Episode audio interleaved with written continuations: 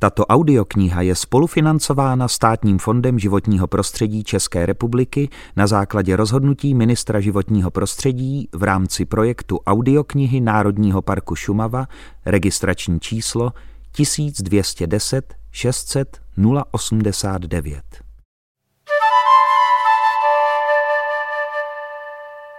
Úvod Národní park Šumava je unikátním územím uprostřed hustě osídlené střední Evropy. Tento náš největší národní park leží na rozmezí Jihočeského a Plzeňského kraje. A protože příroda nezná hranice, rozsáhlé zalesněné pohoří pokračuje i na německé straně jako Bavorský les. Posláním Národního parku je chránit a uchovávat pro další generace krásné a cené přírodní lokality. Šumava je svou odlehlostí a rozlohou souvislých lesních masivů předurčena být i do budoucna pokladnicí přírodních hodnot pro celý středoevropský prostor. Pro tuto publikaci jsme pro vás vybrali dvě desítky z dlouhé řady skvostů, kterými se Šumava může pochlubit. Najdete zde deset reprezentantů vzácné šumavské fauny pět druhů biotopů i s jejich zajímavými zástupci z rostlinné a živočišné říše. Aby mohl člověk docenit mnohotvárné přírodní území, je důležité se na chvíli zastavit. Vdechnout vůni lesa, zpomalit své kroky a zaposlouchat se do zvuku zdejších luk a rašelinišť. Každá součást tohoto kouzelného světa promlouvá svým jazykem a společně tvoří mozaiku krásy a síly přírody. Šumava nám všem nabízí kousek dobrodružství, něco tajemství a hodně poznání. Na oplátku si zaslouží naši úctu, respekt a ochranu. Rys Ostrovit tato největší kočkovitá šelma Evropy byla v minulosti lidmi pronásledována a na mnoha místech vyhubena. Rys měl nejen krásnou kožešinu, ale brali ho také jako konkurenci při lovu zvěře. Naštěstí se k nám postupně znovu navrací. Rys má štíhlé tělo a dlouhé nohy. Jeho velmi chlupaté tlapy mu pomáhají při pohybu a lovu i v hlubokém sněhu. Na srsti má tmavé skvrny, které umožňují rozeznat jednotlivce, stejně jako u lidí otisky prstů. Potřebuje k životu klid, proto vyhledává lidmi málo navštěvovaná území. Ve dne odpočívá ve skalních úkrytech nebo houštinách. Za soumraku a v noci je aktivní. Výborně vidí a slyší. Na kořist číhá na vyvýšených místech – za skalkami, pařezy nebo větvemi. Pak využije moment překvapení, nepozorovaně se přiblíží a útočí. Loví především srnčí zvěř a jeho lovecké teritorium má obrovskou rozlohu. Současná rysí populace na Šumavě je ještě stále velmi zranitelná. Rizikem jsou nelegální lov, úmrtí pod koly aut, nepříznivé změny v krajině nebo izolace. Vědci se snaží studovat rysy například pomocí fotopastí a obojků, které monitorují jejich pohyb. Získané poznatky přinášejí lepší pochopení rysího života a pomáhají tak při ochraně těchto nádherných, ohrožených koček.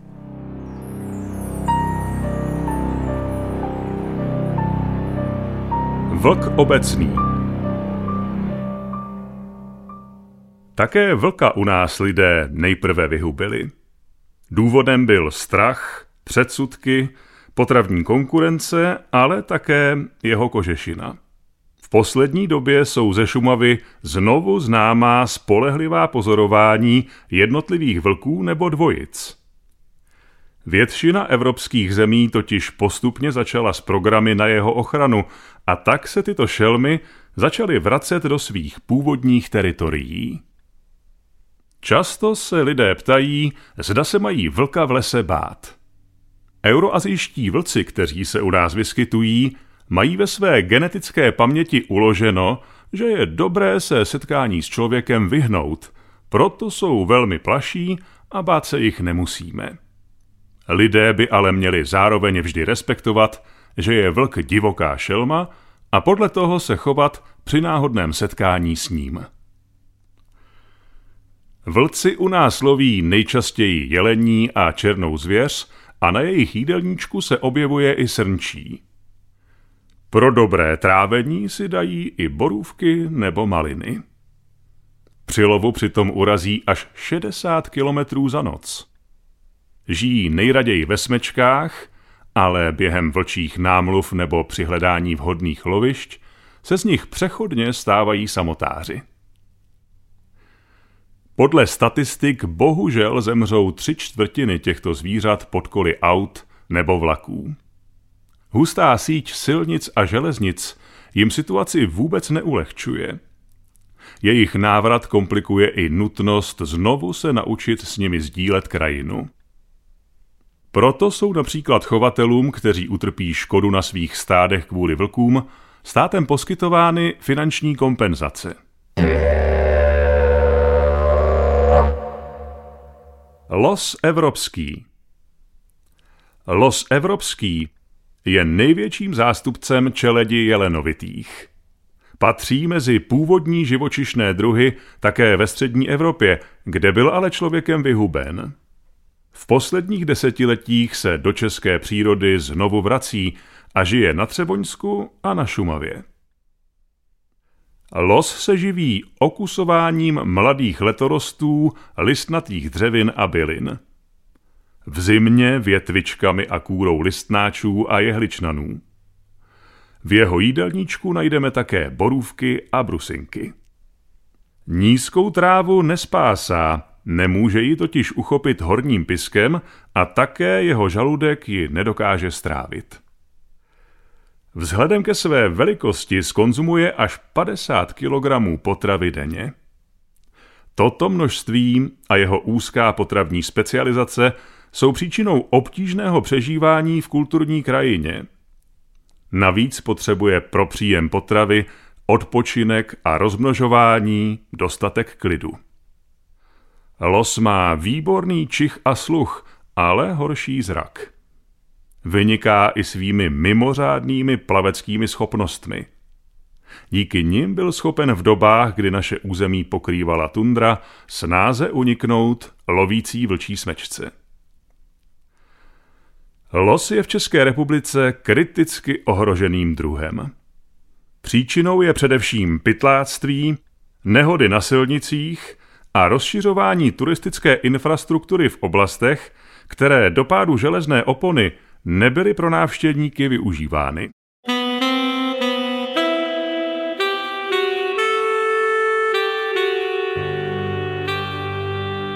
Vidra říční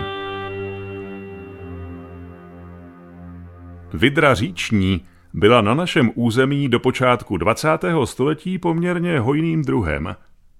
Její kožešina, ryby jako potrava, regulace a znečištění řek ale způsobily její vyhynutí. Díky stoupající kvalitě vody a ochraně životního prostředí se naštěstí opět postupně vrací do míst, odkud vymizela. Stále ji ale ohrožuje pytláctví, nehody na vozovkách a stav říční vody. Je tak živým důkazem její čistoty. Vidra je dokonale přizpůsobena životu ve vodě. Při pohybu jí pomáhá hladká srst, o kterou důkladně pečuje, blány mezi prsty a široký ocas používaný jako kormidlo. Ušní boltce se ukrývají v srsti, nosní a ušní otvory pod vodou uzavírá zvláštní záhyb kůže. Dlouhé hmatové chlupy na čenichu umožňují orientaci v kalné vodě či při prolézání nor. Je skvělý plavec a potápěč. Pod vodou může vydržet i déle jak pět minut a uplave až 400 metrů. Do jejího jídelníčku patří především vodní živočichové, ryby, měkýši, obojživelníci a drobní savci nebo ptačí mláďata. Tato samotářská šelma je velmi pohyblivá a hravá. Dokáže si třeba dokonale užívat kluský břeh nebo sníh a led. Na celém světě existuje 14 druhů vider. U nás na Šumavě se ale vyskytuje pouze jediný druh, vydraříční. Vydří rodinky lze spatřit kdekoliv na vhodných tocích.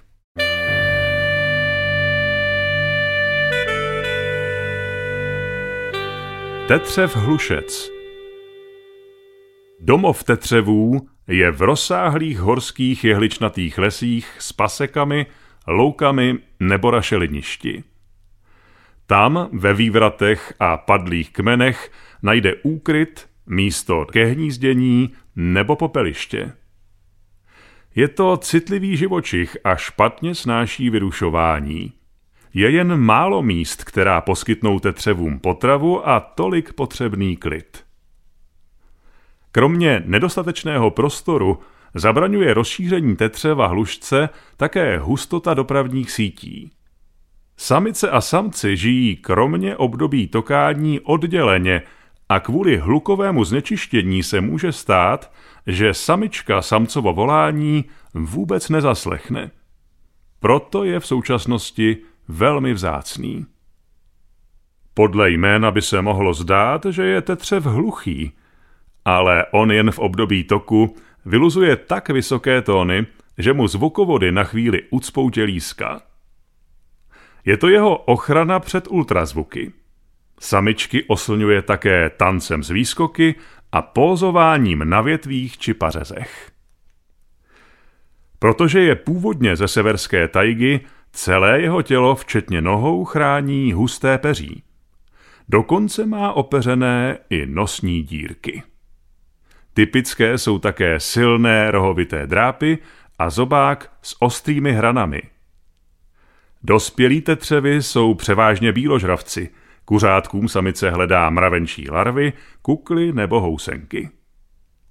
U nás v Národním parku Šumava jsou proto vyhrazeny takzvané klidové zóny, kde mají během zimování, doby páření a sezení na vejcích pokoj otrušení lidmi.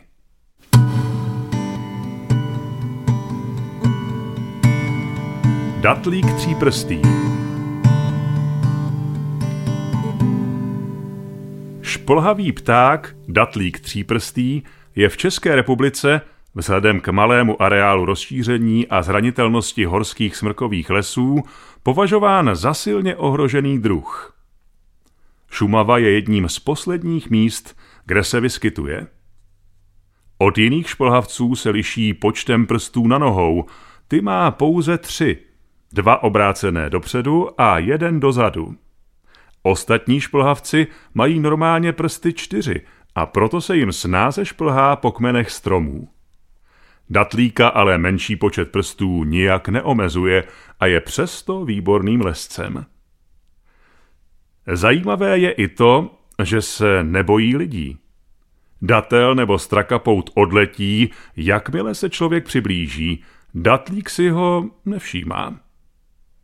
Je to nebojácný severan, odborně řečeno glaciální relikt, což znamená, že se k nám dostal po době ledové. Glaciální relikty jsou rostlinné a živočišné druhy, které osídlovaly území střední Evropy během dob ledových, glaciálů ve čtvrtohorách.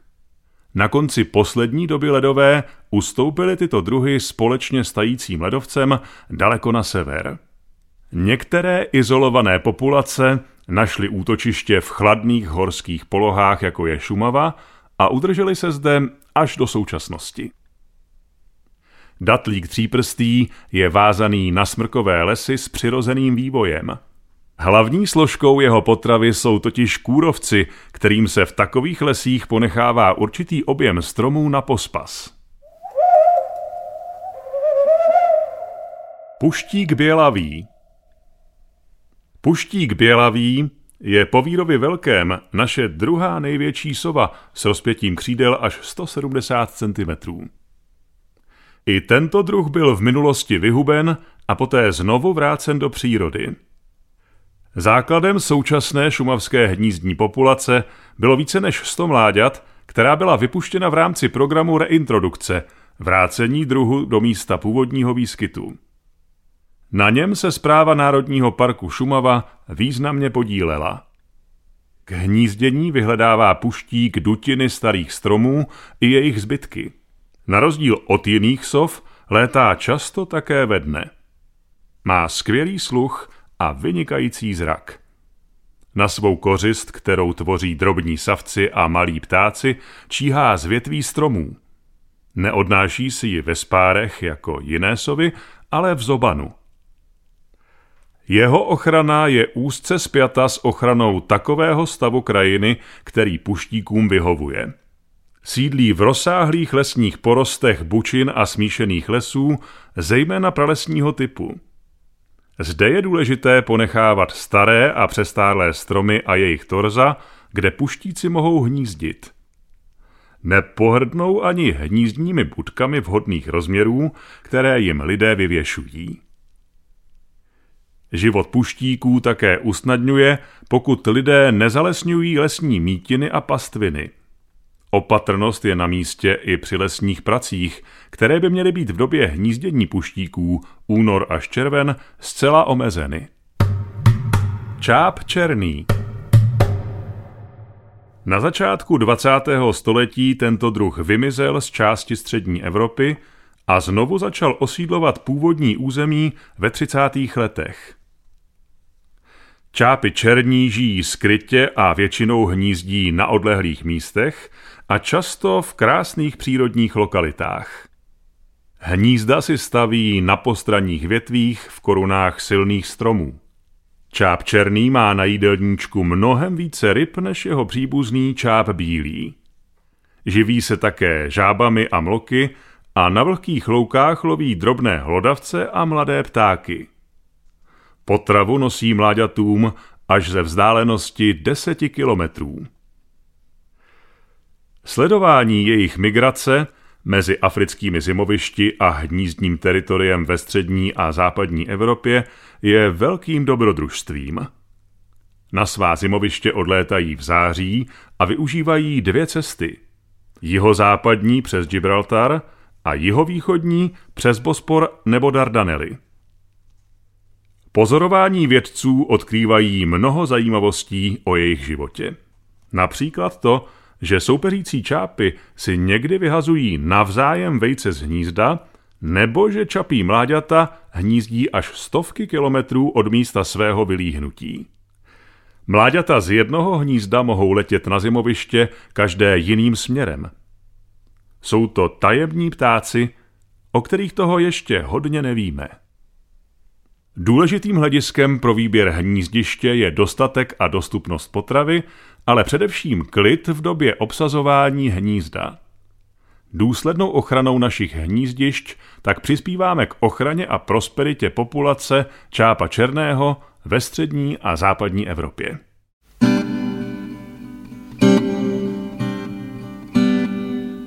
Čolek horský Čolek patří mezi ocasaté obojživelníky. Jedná se o silně ohrožený druh. Na Šumavě se vyskytuje až do nejvyšších poloh. Od jara do léta žije ve vodě, zimuje v úkrytech v zemi.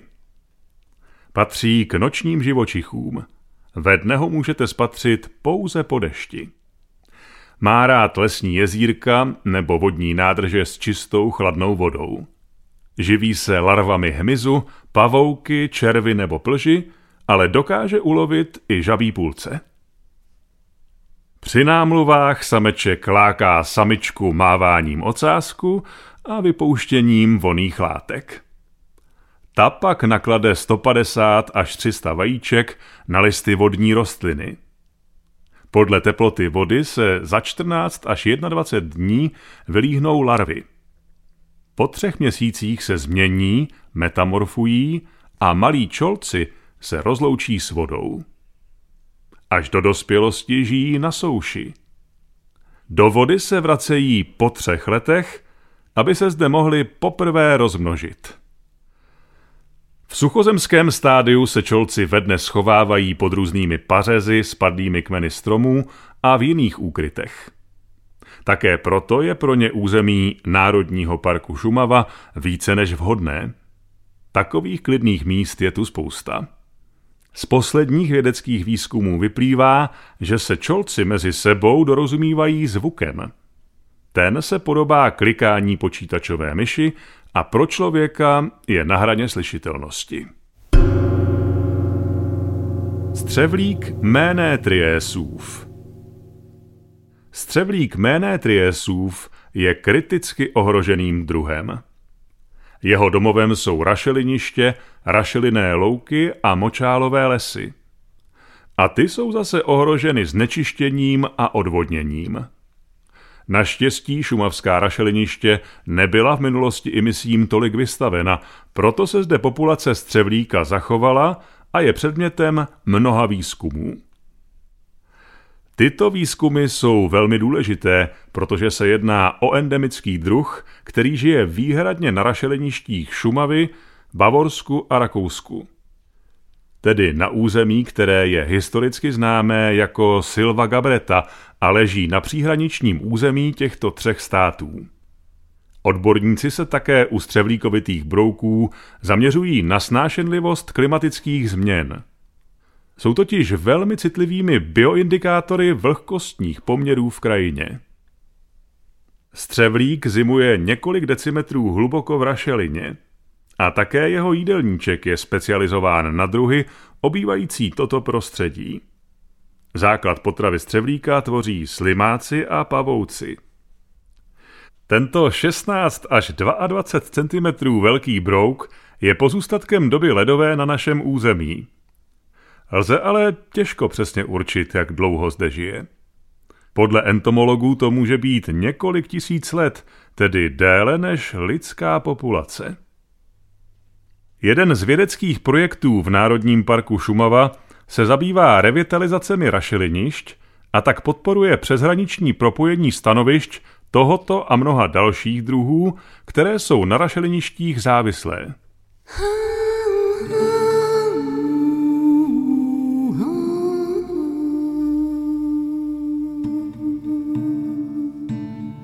Šumavské lesy žádná nuda. Lesy zaujímají na Šumavě 80% z celkové rozlohy. V nejvyšších polohách najdeme hluboké lesy nazývané horské smrčiny. Jejich vývoj lidé téměř neovlivnili a proto tam probíhá neustálý životní koloběh. Stromy horských smrčin rostou v nepravidelných rozestupech a jsou odolnější vůči mrazu. Jejich koruna je uší a proto lépe snáší tlak těžkého sněhu. A pokud smrk vyrůstal na trouchnivějícím zbytku svého předchůdce, může mít takzvané chůdovité kořeny. Vypadá trochu, jako by kráčel nad zemí. V takovém lese je také spousta tlejícího dřeva. To je velmi důležitá součást systému. Rozpadající se dřevo je zásobárnou vody a živin pro malé semenáčky a domovem řady druhů organismů. V současnosti se horské smrčiny nacházejí v území ponechaném samovolnému vývoji. Vzniká tak nová generace horských smrčin bez přímého vlivu člověka.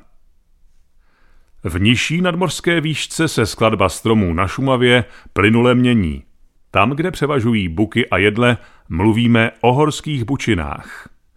Velká část těchto lesů byla v minulosti vykácena a nevhodně nahrazena uměle vysázenými smrkovými monokulturami. Lidé zde vysazovali smrky kvůli jejich rychlému růstu a adaptaci na horské prostředí. A ještě níže najdeme květnaté bučiny – ty byly v minulosti převládajícím druhem lesů Šumavy v nadmořských výškách od 600 do 1000 metrů. Dnes po nich nacházíme jen zbytky.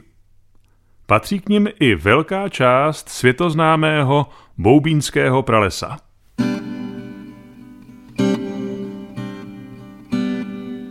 Smrk stepilý, strom horských smrčin – Pozoruhodné vlastnosti tohoto smrku mu umožňují přizpůsobit se drsnému prostředí. Jeho kořenový systém je rozložen do plochy v horních vrstvách půdy, jen kousek pod povrchem. Pokud má ale možnost, dokáže kořenit i velmi hluboko. Jehlice na větvičkách jsou pokryty tenkou voskovou vrstvou a ta je chrání před mrazem a vysycháním. Štíhlá koruna smrku napomáhá v zimě větvím zbavit se těžkého sněhu, který by je mohl polámat. Smrk je velmi přizpůsobivý. Malé stromky dokážou čekat a přežívat ve stínu staršího porostu i mnoho desítek let. Pod takovou ochranou pomalu rostoucí stromečky přežijí bez úhony i vychřice. A když odumře porost okolo a mají dost světla, nastartují růst, aby vyplnili uvolněný prostor. Dožít se tak mohou i věku přes 500 let.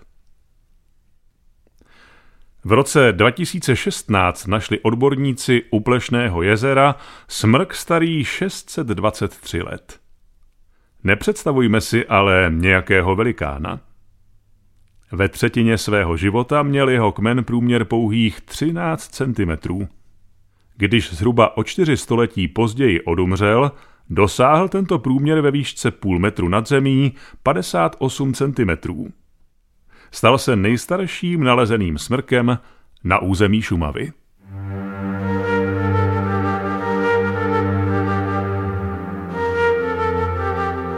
Království luk a pastvin.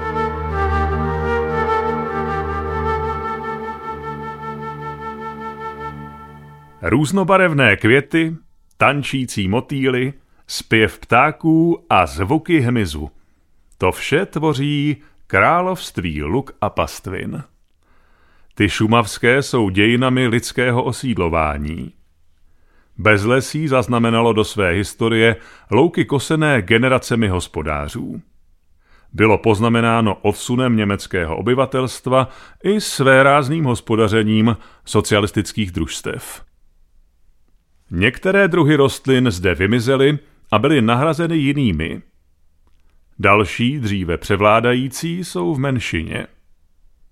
Přes všechny změny jsou dnes tyto lokality útočištěm pro téměř dvě třetiny rostlinných druhů Šumavy. Zdejší horské pastviny o velikosti několika hektarů vznikly jako pozůstatek pastvy v minulosti – Pastýři je využívali pro přenocování a jako místo pro odpočinek.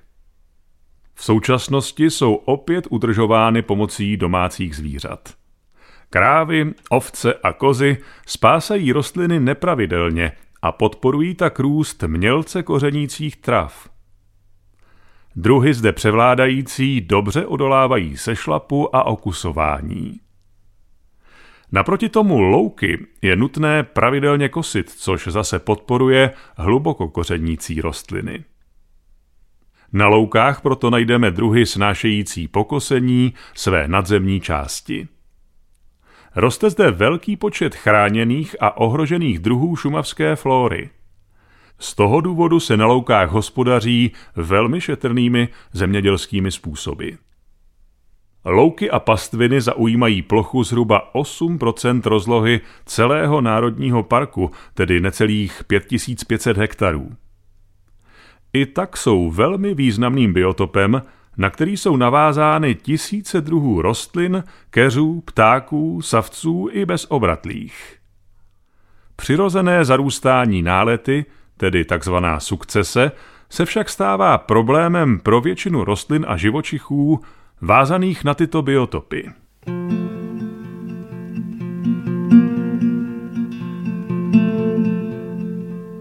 Boj o rozchodník huňatý Drobný rozchodník huňatý je jedním z nejohroženějších druhů střední Evropy.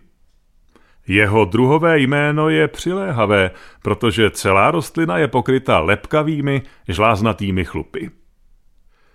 Kvete bledě růžovými květy o velikosti 4 až 6 mm. Rostlinky po odkvětu odumírají. Plod je složen z měchýřků, ve kterých jsou drobná semínka. ta nejsou schopná v půdě dlouho přežívat. Kromě semen se rozchodník dokáže rozmnožovat i pomocí postranních lodyžek. Nejraději roste na rašelinných loukách či prameništích. Rozchodník dorůstá maximální výšky 20 cm, má rád světlo, ale při boji o něj tragicky selhává. Konkurence z rostlinné říše jej snadno převálcuje. Vadí mu přerůstání jiných rostlin, nechá se zadusit mechy. Historicky se v Česku rozchodník vyskytoval na více než 300 lokalitách. V současné době existují už jen čtyři místa výskytu, z toho dvě na území Národního parku Šumava. Zpráva Národního parku Šumava využívá speciální programy, které podporují rozšiřování chráněných rostlin. Na některých loukách se seče pouze ručně, jinde se seče pomocí těžší mechanizace a kvůli rozchodníku hňatému se na jedné lokalitě u borových chlad musel doslova rozrít původní povrch. A tak se daří udržovat i takové speciality, pro které je Šumava třeba už jen jediným vhodným místem pro jejich přežití ve střední Evropě.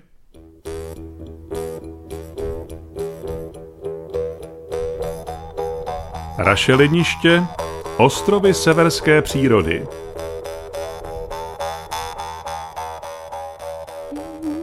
Rašeliniště pokládáme za ostrovy severské přírody z konce doby ledové.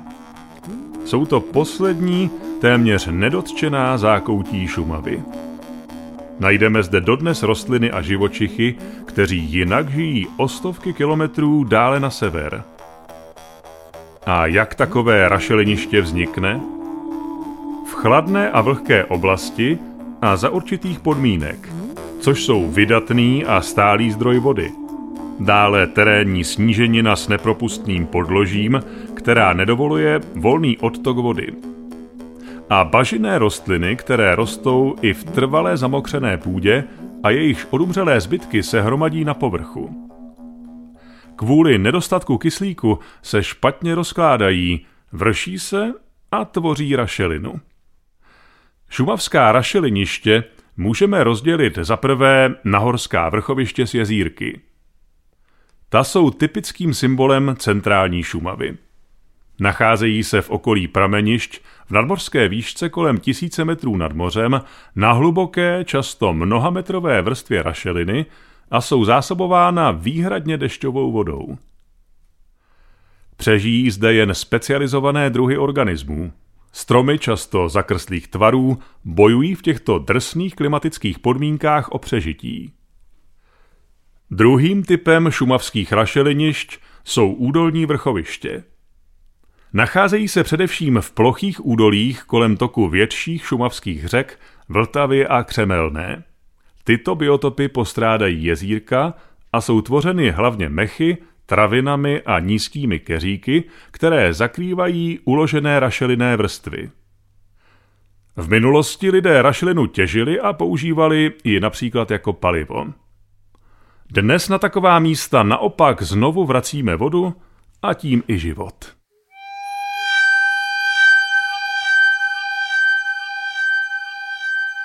Rašeliníky, vodní rekordmani. Tyto drobné a nenápadné mechorosty jsou zásadním druhem pro vznik šumavských rašelinišť. Přirůstají jen v horní části lodyžky, ta spodní postupně odumírá a tvoří vrstvy rašeliny. Každá rostlina zadrží až 30krát více vody, než sama váží v suchém stavu. Jen si to představte. Aby se člověk s váhou 50 kg rašeliníku vyrovnal, musel by vypít téměř 1500 litrů vody. Jak rašelník vodu zadržuje? Rostlinky jsou stěsnány v hustých polštářích. Těmi voda snadno vzlíná a zadržuje se mezi lístky, větvemi a lodyškou. Buňky umí přečkat i období sucha. V každém listu má rašeliník dva typy buněk. Drobné zelené, přes které je rostlina vyživována, a velké prázdné buňky, fungující jako vodní zásobníky. V minulosti byl rašeliník velmi významnou rostlinou mnoha kultur. U nás se kdysi využíval jako palivo, v arktických oblastech jako izolační materiál. Má antiseptické účinky a obvazy z něj pomohly zachránit v první světové válce mnoho lidských životů.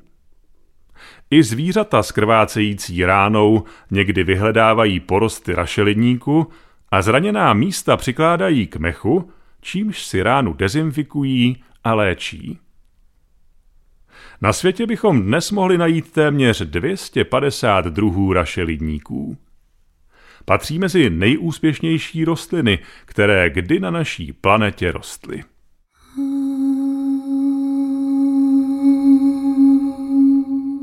Řeky a potoky, tepny a žíly šumavské krajiny.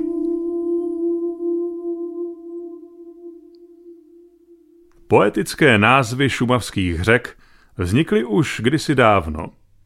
Některé jsou z doby Keltů, jiné třeba starogermánské jako Vltava, jeden z našich národních symbolů. Šumavské potůčky velmi často pramení v rašeliništích a proto má jejich voda tmavohnědou barvu. Ta pochází z vysokého obsahu zetlelých zbytků rostlin. Často se ve vodě nachází také popadané dřevo. Takový spadlý strom způsobí změny ve vodním proudu řeky. Na jedné straně se břeh více vymílá, na té druhé se usazuje písek a kamínky. Tak vznikají tišiny a tůňky, ráj pro mnoho organismů. Potůčky měnící se v horské bystřiny, tůně vznikající po vydatných deštích nebo řeky klikatící se skrz hluboká údolí. Všechna tato místa poskytují domov různým druhům rostlin a živočichů. Rozmanitost prostředí v okolí vodních toků je na Šumavě téměř nevyčerpatelná. Do přirozeného vývoje vodních toků lidé v minulosti citelně zasáhli také na Šumavě. Napřímili koryta a vybudovali odvodňovací strouhy. Obnova původních tras potoků vrací vodě svobodu a krajině nespoutanou krásu. Co potřebuje perlorodka říční? Šumava je místem pro život nejrůznějších vzácných živočichů a rostlin. Jedním z nich je i perlorodka říční, která žije v čistých vodách řek Teplé Vltavy a Blanice. Perlorodka patří mezi jedny z nejohroženějších živočišných druhů vůbec, a to nejen na Šumavě nebo v Česku, ale v celé Evropě. Je totiž velmi náročným živočichem, který potřebuje specifické vodní prostředí, velmi čistou vodu, dostatek potravy a také pstruhy. Život perlorodky není žádné peříčko, a to od jejího úplného počátku. Je to neustálý boj o život, který začíná v momentě, kdy mateřská perlorodka vyvrhne glochidia, larvy velikosti zrnka mouky. Ve vodě, kde se ocitnou, musí najít žábry hostitelské ryby, pstruha obecného. Mají na to pouze několik hodin. Jakmile se chytnou, žijí jako parazit téměř tři čtvrtiny roku. Vyzrálá perlorodka pak vypadne do říčního dna a zavrtá se několik centimetrů hluboko. Zde žije skrytě třeba 10 let, než vyleze na povrch dna a utváří zde své kolonie. Živí se mikroskopickými částečkami z vody, kterou filtruje a tím je čistí. Jedna perlorodka přefiltruje denně až 50 litrů vody za účelem získání potravy. Našich podmínkách se mohou perlorodky dožít až 140 let.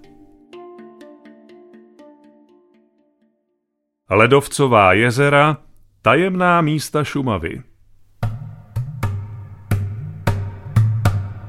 Šumavská ledovcová jezera vznikla po odtání ledovců, které se nacházely ve střední Evropě koncem Třetihor.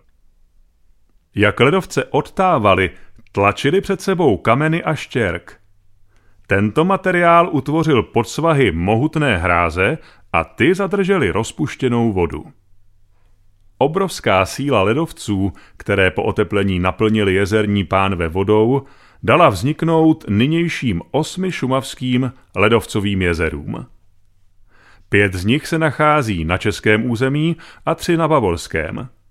Jmenují se Plešné, Laka, Prášilské, Čertovo, Černé, Roklanské, Velké Javorské a Malé Javorské. Hloubka a velikost šumavských jezer byla vždy pro lidi lákadlem a otázkou. Nejstarší záznam o měření pochází z roku 1567. Plešné jezero tehdy nechali změřit jeho majitelé z rodu Rožmberků. Vítězem měření je Černé jezero, nejhlubší a největší ze všech.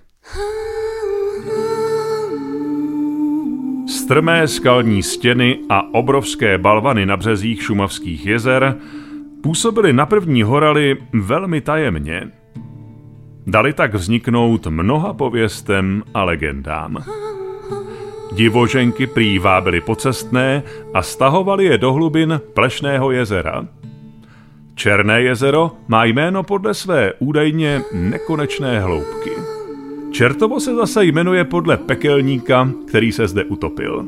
Přemohla ho statečná dívka po zápase na život a na smrt. Ve vodě šumavských jezer našlo uměleckou inspiraci i několik známých básníků, spisovatelů a skladatelů. Pro vědce jsou unikátní příležitostí k výzkumům a návštěvníci se těší z jejich krásy ve všech ročních obdobích. Život v jezerech a proč nejsou ke koupání. Šumavská ledovcová jezera patří mezi nejčistší vodní plochy v České republice. Čistota a průzračnost je způsobena jejich kyselostí a s tím spojeným minimem života, který je ukrytý pod hladinou. Když se ale zlepší podmínky pro život, nastoupí řasy a organismy, které se jimi živí. Nastoluje se jiná rovnováha a jezero ožívá. V jezeře Laka ještě před 60 lety žili pstruzy. Průmyslová revoluce ale mnohé změnila. Z továren a elektráren se do ovzduší dostávalo plno síry. Kyselé deště okyselily vodu jezer a z nich prakticky vymizel život. Začala se ozdravovat, až když byly elektrárny ocířeny. V roce 2020 se do jezera Laka vrátili pstruzy. A život se vrací i do ostatních jezer. V Plešném jezeře se už nacházejí vodní řasy a synice, ale také druh plavuně s názvem šídlatka ostnový trusná. Žijí zde také mikroskopičtí korýši buchanky nebo perloočky. Ekosystém ledovcových jezer je ale stále velmi citlivý. Ani roky po odsíření uhelných elektráren se ještě nevrátil do normálu. Proto je důležité respektovat zákaz koupání v nich. Znečištění, které je s ním spojeno, negativně ovlivňuje přírodní prostředí živočichů a rostlin. V ohrožení tak jsou například šídlatky, které v Černém a Plešném jezeře mají u nás jediné místo výskytu. Jezera navíc slouží jako lokality, kde se dlouhodobě sleduje kvalita životního prostředí. Je však nutné chránit jejich nerušený vývoj.